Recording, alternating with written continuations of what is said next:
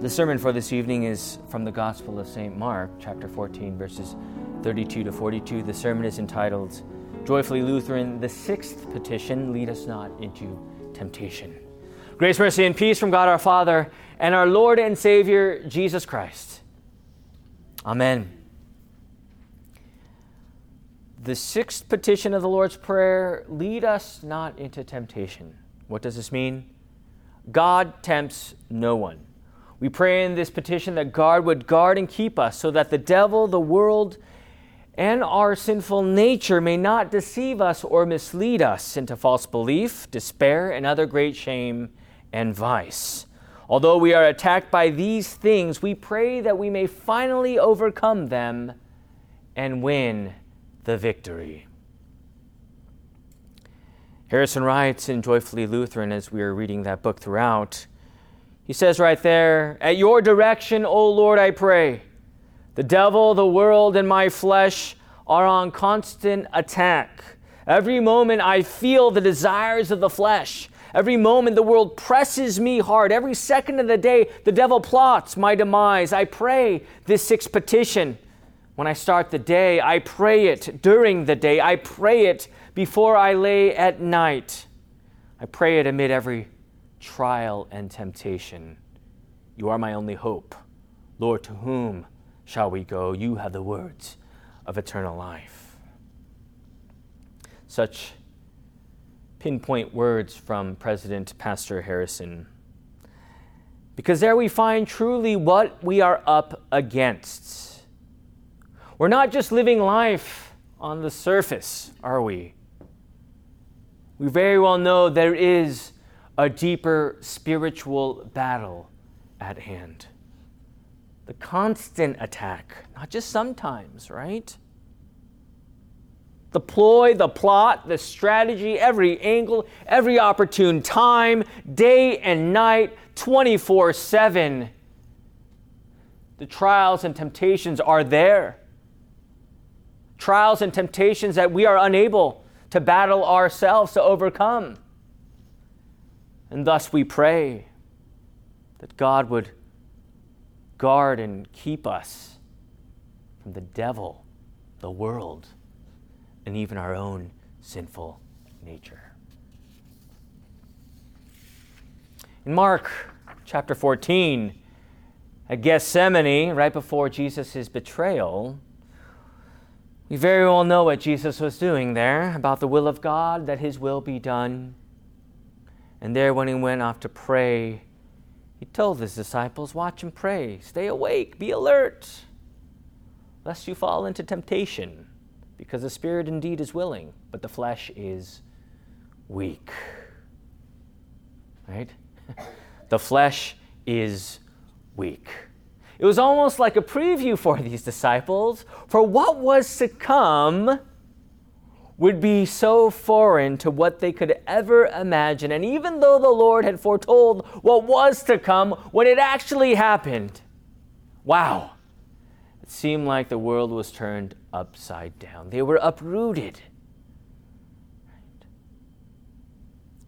And though Jesus would go on to win and give us victory at Calvary, fulfilling the promise that he so promised to do,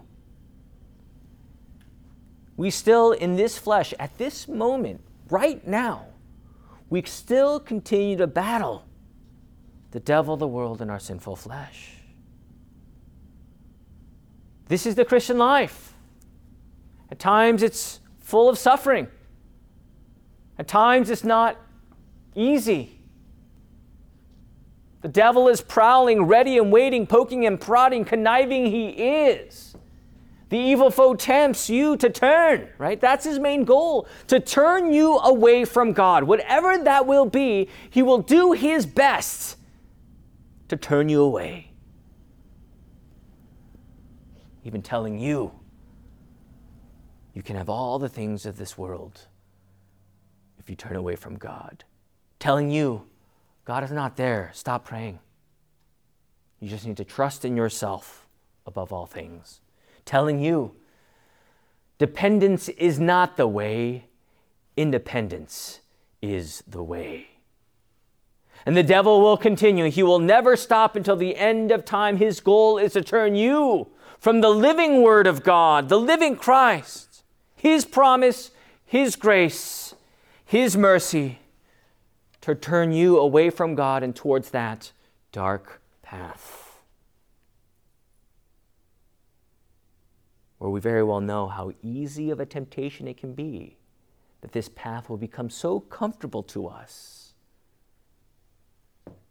as we sit in our own or walk in our own shoes on this path. And we know this has happened ever since the beginning with Adam and Eve. The devil tempted them in the same way. Not only is it the devil, but it's also the world. In a couple of weeks, we're going to celebrate All Saints' Day. And there we're going to go through the Beatitudes, Matthew 5. And there we know that first beatitude Blessed are those who are poor in spirit, for theirs is the kingdom of God. Right? The world says otherwise. The world says, no, don't be poor in spirit. Be rich in the world. Be number one. Find your security within this world. Find your comfort, your fulfillment, whatever it is, your worldly wealth, and cherish them, because that's where you will find your richness. This is where you will find your definition and how, dem- how tempting it is to turn to these very things for those results.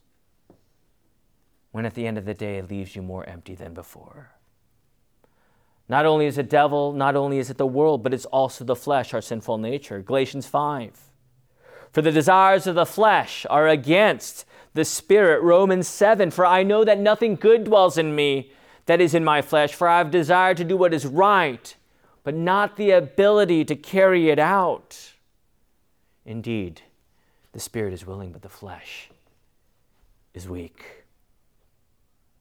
See, we pray to the Lord because we need Him. We pray to the Lord because the life of independence only leads to terror and despair and destruction. We pray to our Lord because we know that He is the only one who can actually help and guard us against the temptations that are ever before us, these spiritual attacks. They were with the disciples then. And for us now, it is the same. And we know this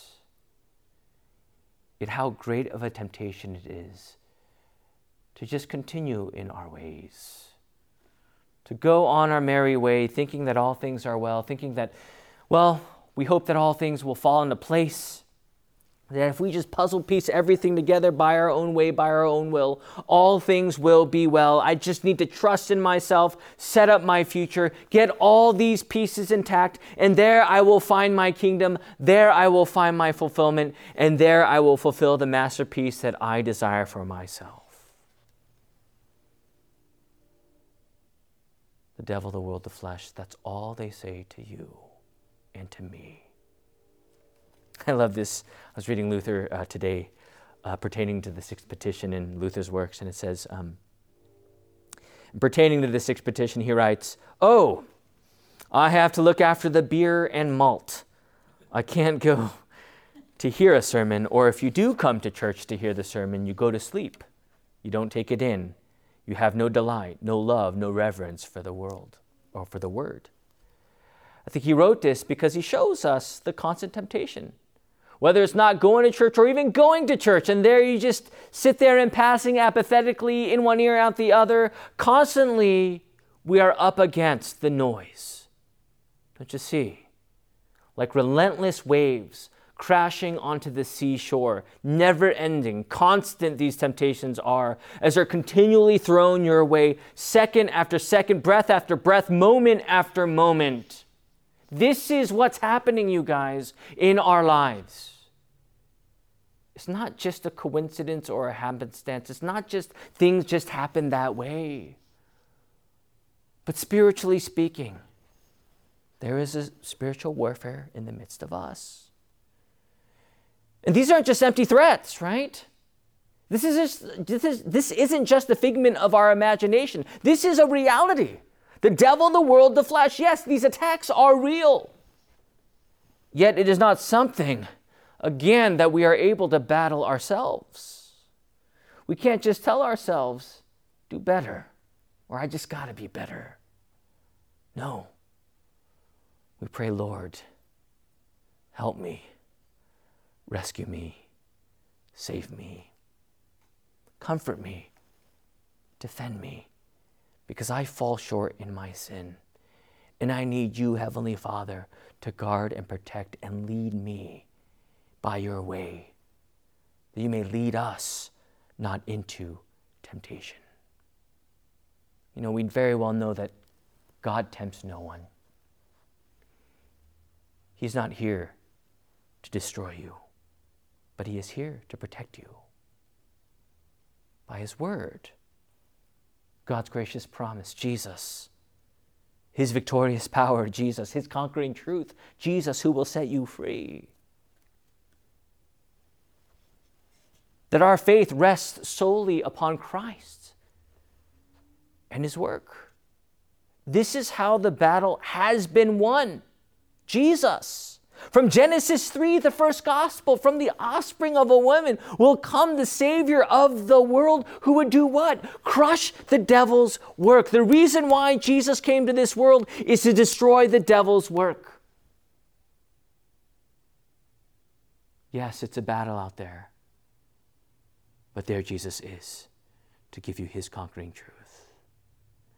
And we see it in Jesus in his life, right? All throughout. Christ came to the world. Faithfully, he lived a life perfect, not for himself, but for you, right?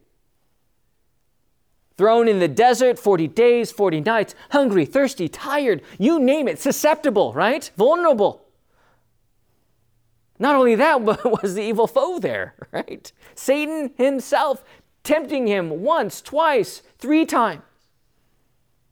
Jesus said to the devil, Man shall not live by bread alone, but by every word that comes from the mouth of God. You shall not put the Lord your God to the test. Begone, Satan, for it is written, You shall worship the Lord your God, and him only shall you serve. And by the very word of God, as the word made flesh, as the one who is the word, there he overcame the devil. You thought that was good but even more as it pointed to, ultimately, his own crucifixion.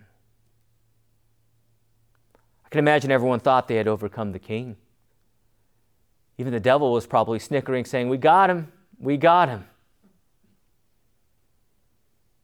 That was not the case.